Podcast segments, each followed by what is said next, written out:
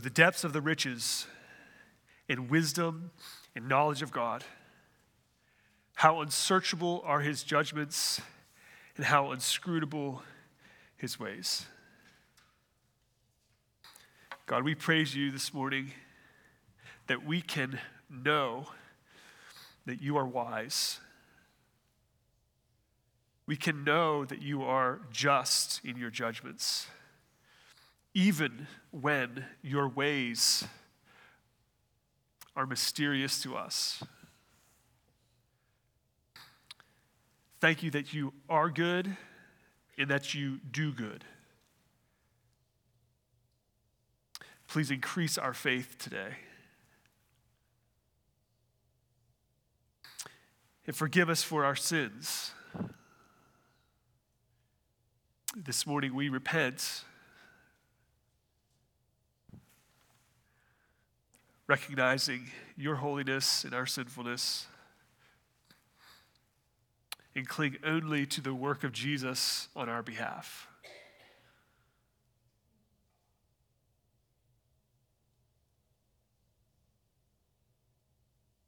My little children, I write these things to you so that you may not sin. But if anyone does sin, we have an advocate with the Father, Jesus Christ the righteous.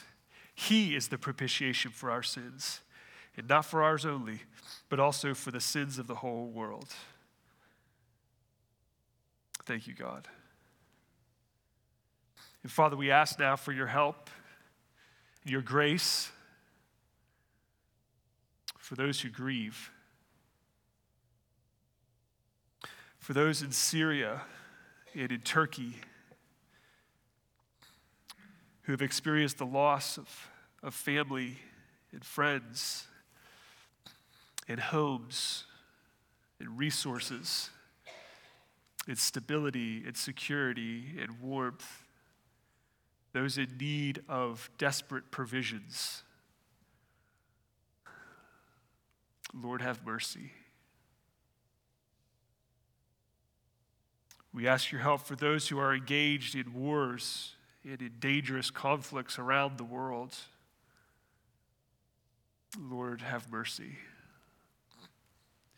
For those among us, even this morning, those part of our faith family who have experienced the loss of loved ones and who are grieving, Lord, have mercy. For all who are weary and need rest, for all who mourn and long to be comforted, for all who feel worthless and wonder if God cares for all who fail and desire strength, for all who sin and need a Savior, for all who hunger and thirst for righteousness. Lord, have mercy. And may they find your mercy today in Christ, in Christ alone. And as we yield now to your word, we pray that you would confront, you would comfort us you would confront us and you would conform us more to your Son. We yield ourselves to you as we pray. Prepare our hearts, O God, to accept your word. Silence in us any voice but your own, that hearing we may also obey your will through Jesus Christ our Lord. Amen. You have a Bible, I invite you to turn to Genesis chapter 1. Once again, if you're using a Pew Bible this morning, that is on page 1. And as you're going there, hear the psalmist from Psalm chapter 19. The heavens declare the glory of God, and the sky above proclaims his handiwork. Day to day, Day to day pours out speech, and night to night reveals knowledge. There is no speech, and there are no words whose voice is not heard. Their voice goes out through all the earth, their words to the end of the earth. In them he has set a tent for the sun, which comes out like a bridegroom leaving his chamber, and like a strong man runs its course with joy. Its rising is from the end of the heavens, and its circuit is its circuit to the end of them, and there is nothing hidden from the heat. This is the word of the Lord. Last week, we introduced the book of Genesis as the foundations for life. Commentator Kent Hughes, who we will lean on in this study, has said or has written Genesis provides the theological pillars on which the rest of the Bible stands. The creation narrative, chapters 1 and 2, is one of, if not the most significant theological pillar upon which the book of Genesis stands, upon the Bible stands. In chapter 1, verses 1 and 2, which we will look at this morning, we hear a declaration, a pronouncement. You can look at it in verse 1. In the beginning, God created the heavens and the earth. In the 29 remaining verses, which we'll look at next week, we see an explanation or a description of what God has done, this creation that He has made. But in just these first two verses, we have much to consider, namely about God and His work. In the beginning, God created the heavens and the earth. Moses began the book not with a defense of God's existence. Notice that. He begins it with a statement about the reality of God's existence. In the beginning, God. Now, we need to be careful as we go through these first two chapters to not read our modern day skepticisms into chapter one and two. Moses was not writing to explain the existence of God, nor was he writing to advocate a particular view of creation against the theory of evolution as we understand it today. Moses' first audience, or his first hearers, were not you and me, but rather the people of Israel. The people of Israel who would have at the time of the first reading or hearing would have been in the wilderness after their years of slavery in Egypt. These people were either the generation that left Egypt or the children of that generation. In either case, it was the influence of the pagan cultures and the myths that Moses was withstanding here in Genesis 1 and 2. Prophet Professor Emeritus Sidney Greidanus says that Genesis was written to teach Israel who God is and what God did. It was written to oppose the influence of pagan mythologies and to correct their worldview. Egypt was known for their false beliefs. One particular is polytheism. Polytheism is the belief in more than one God. Christianity is a monotheistic religion. We believe in one God. Egypt had many gods. They also believed in what's called pantheism, which pan means all, theism meaning God, that everything is God. So the, the, the, the, God is the tree, and God is the sun, and God is nature, and God is, is the rain, and God, God is all things. We'll see that Moses dismisses that out of hand. One commentator says that they shored up, that the, the Egyptians shored up their beliefs with elaborate myths of love affairs and reproduction among gods, of warfare marking out the, the heavens and the earth. Meaning they had alternative origin stories for the heavens and the earth. So when Moses began this book of beginnings, he does so by plainly stating that in the beginning, God created the heavens and the earth. Not in the beginning of God, in the beginning of time, God created the heavens and the earth. What God did, who He is. God did it. That's Moses' point. The term here for God, or the name here for God, is the word Elohim. Elohim, which we will see some 30 more times in just chapter 1. The name Elohim means strong one, or mighty leader, or supreme deity. It's an emphasis on majesty, it's an emphasis on power. We also see something interesting in this term, Elohim, is that it's in the plural tense. This notes again God's majesty. Additionally, the, the plural indicates something unique about this God. For the New Testament readers, not the original readers, but for the New Testament readers, we have the benefits of knowing something about Jesus and something about the Spirit. We know that Jesus is the Son of God we know that the Spirit is the Spirit of God. And so we can read this term, this name, and understand the plurality to be an indication of the triunity of God. The Trinity, we would call it. That there is God the Father, God the Son, and God the Holy Spirit. Three in one, one God and three persons.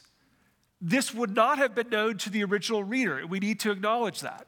That when Moses wrote Elohim in the plural, he didn't write it to, to make a defense of Trinitarian theology. He used the, the name of God because of its majesty and because of its power and to indicate who this creator actually is. But again, with the, with the understanding of the New Testament, we understand that in Acts chapter 4, verse 24, that creation is attributed to the Father. But then in John chapter 1, creation is attributed to the Son. But then we read in Psalm chapter 104, verse 30, that creation is attributed to the Spirit which indicates to us that the plurality of Elohim means that God the Father, God the Son, and God the Spirit were all present, not only present at creation, but involved in creation. God created the heavens and the earth. The point Moses is telling his, his hearers is that in the beginning, God was there. He was there, as one theologian says, from eternity to eternity. That's how God exists, from, from eternity to eternity. Derek Kidner writes the, this, the passage, meaning Genesis 1, indeed the book, is about God. From first, first of all, to, to, to read it with any other primary interest, he writes, which is all too possible, is to misread it. It's about God. From first to last, it's about God. God is. From the, from the opening words of the Bible, in the beginning, the beginning of time, God. And what about this God? It's not just that God exists, but what about him? What did he do? He created the heavens and the earth. So not only God is, but God is the creator. God created. This word create or created is only used in the Bible for God. Uh, one uh, commentary says that it's only used of God's divine creative activity and never of human activity. The word created is never used of a human creating anything. We see it in verse 1 that he creates the heavens and the earth. Look down to verse 21. So God created great sea creatures and living creatures that move. So the animated life God created. And then look down to verse 27 and God created man in his own image. Those are the three times in chapter 1 that Moses used the word create or created. God did it. In the text, another commentator points out that there's no connection here between any other material being involved in the creation. There's no other material. God created the heavens and the earth. There's, no, there's nothing else involved. There's no other material for him to use. There's, there's no, other, no other things being involved here. God did it. God created the heavens and the earth. It's something uh, to create something. It, it is one thing to create something, it, it's something else to create something out of nothing. Right? So some, some of you are, are creative people. You work with wood or you work with fabric or, or, or, whatever, and you make things, and that's beautiful. But, but, but you don't make the things that you make out of your own hands, meaning you start with something, and then from that you create something. God started with nothing and created everything.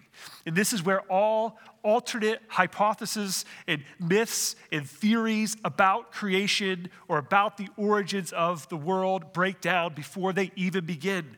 Because if you, if you have no matter, you cannot have a creation.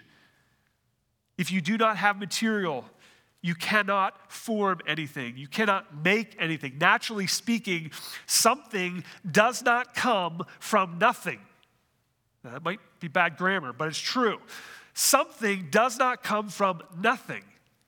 Those who make things do so with materials that they themselves did not make. But here in Genesis 1, we see that God is making everything out of nothing.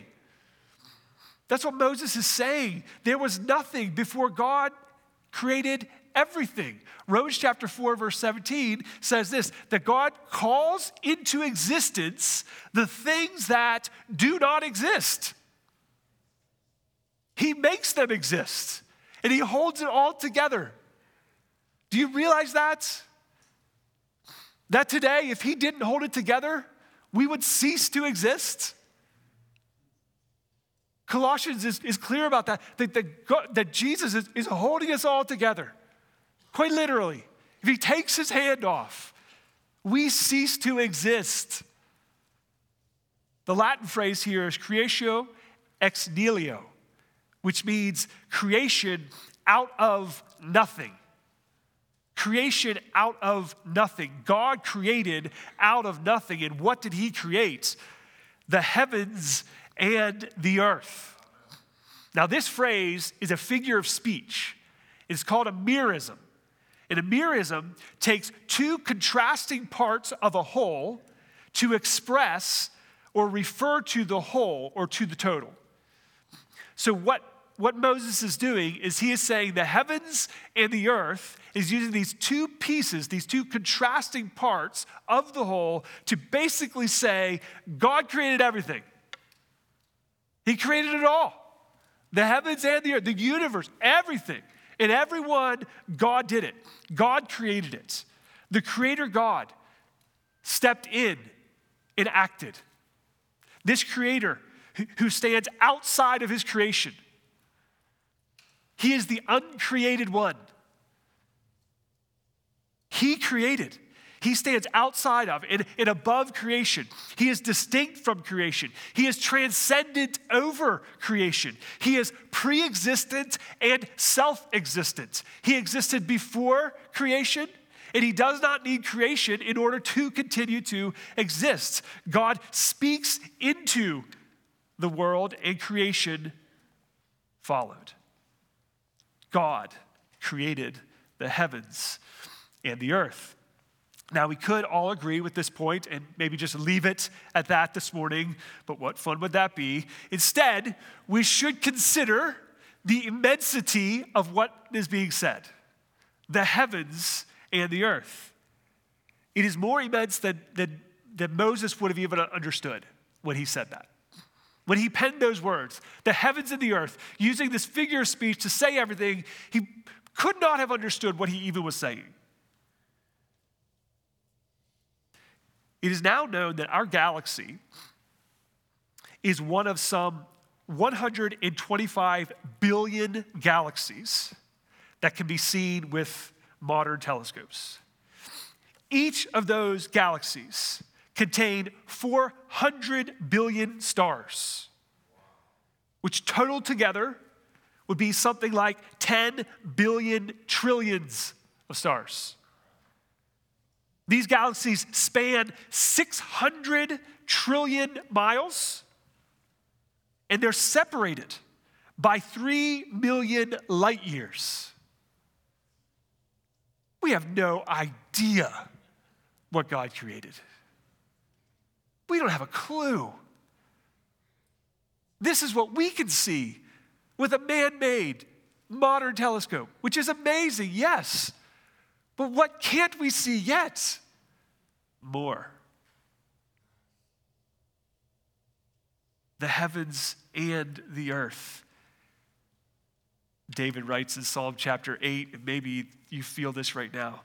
When I look at your heavens, the works of your fingers, the moon and the stars which you have set in place. What is man that you are mindful of him, and the Son of Man that you care for him?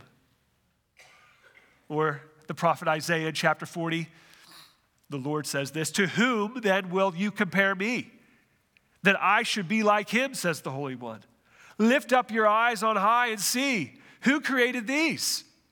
He who brings out the host by number, calling them by name, by the greatness of his might, and because he is strong in power, not one is missing. Not one star is missing. God created the heavens. He called it into being. And friend, if God knows the stars by name, all 10 billion trillions of them, you think He knows you? He knows you. You're not missing from Him either. Now, modern scientific findings are amazing. They're encouraging, they, they, they blow us away in, in all the right ways. But let me just say to you this morning they do not prove and they do not confirm the Bible to be true.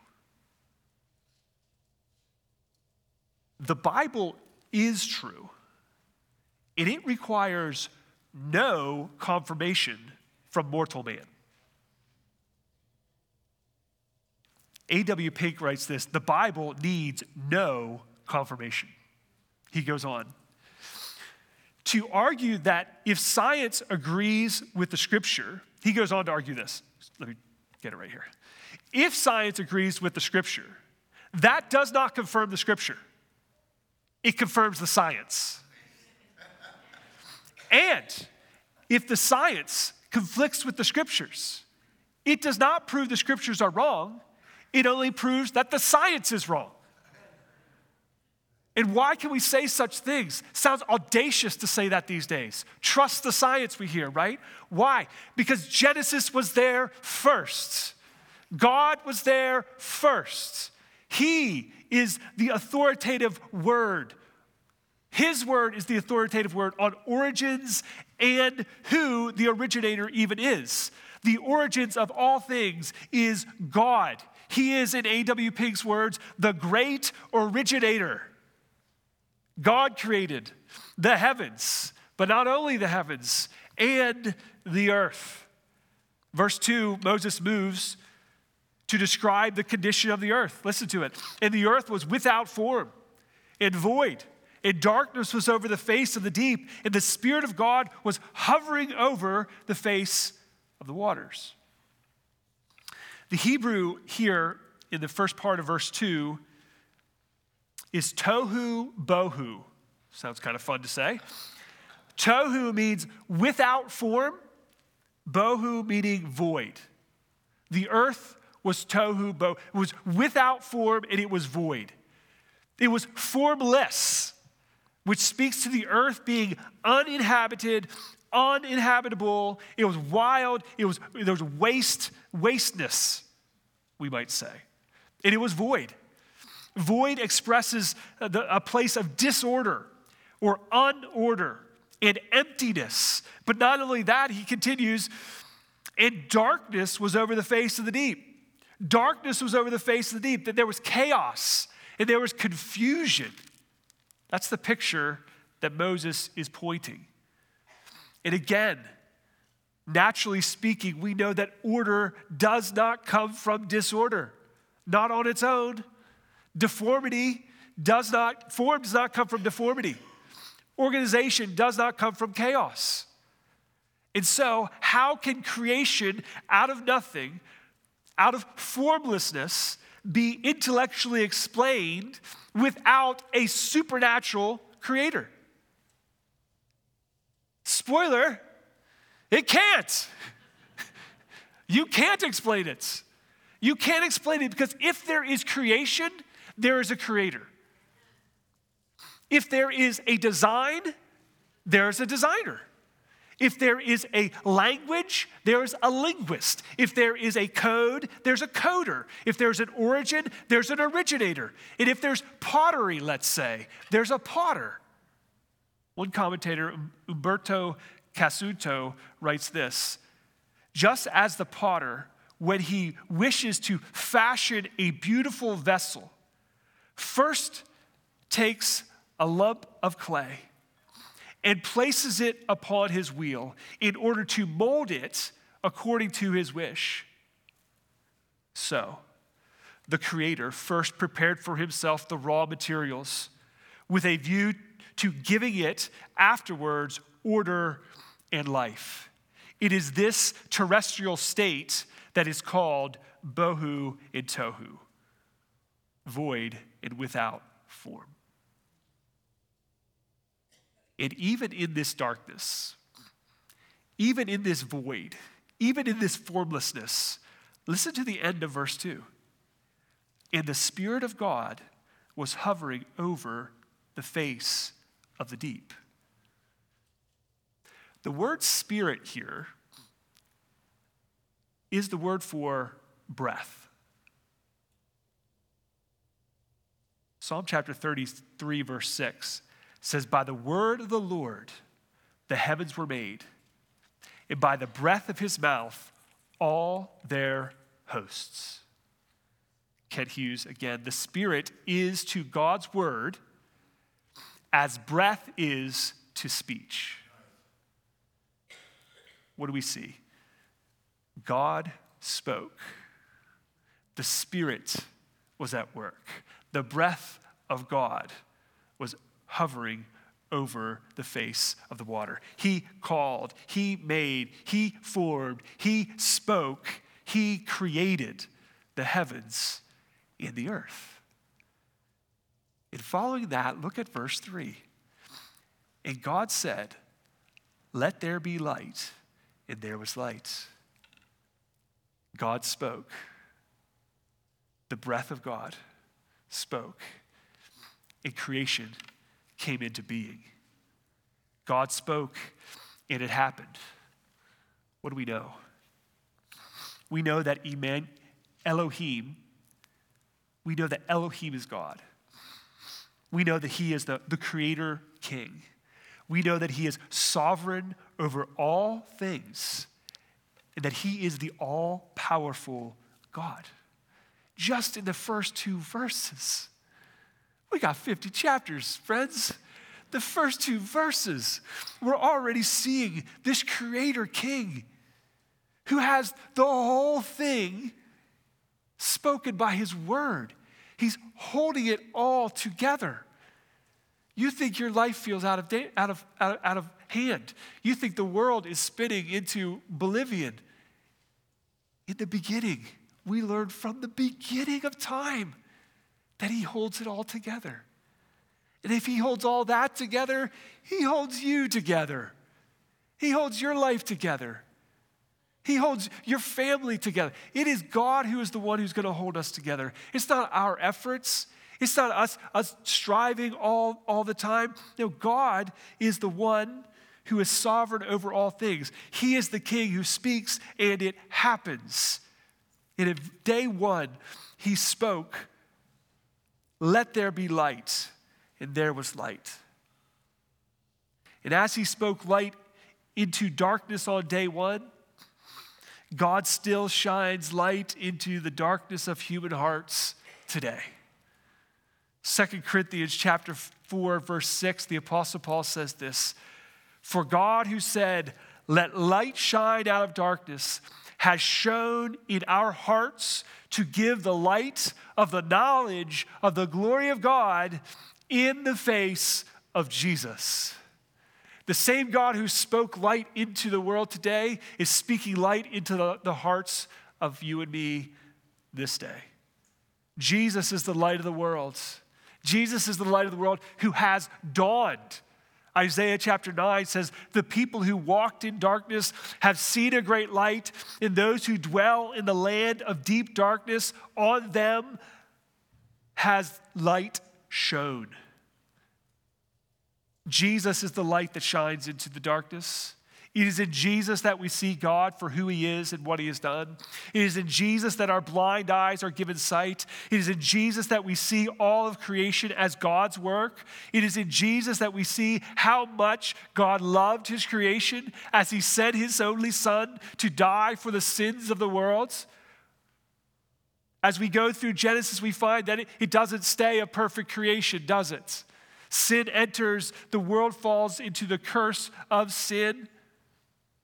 But even from the beginning, the beginning of time, even as the earth is formed, even as it is made good by God, even from the beginning, redemption was God's plan. It was always God's plan.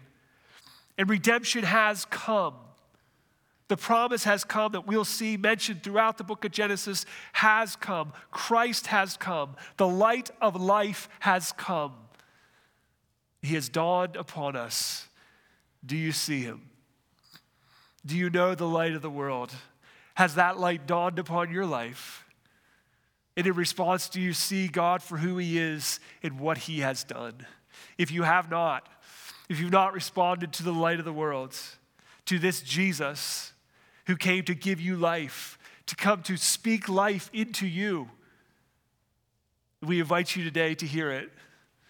Hear his invitation to come to come and follow, to come and believe, to repent and believe, and find in Him the life, life everlasting.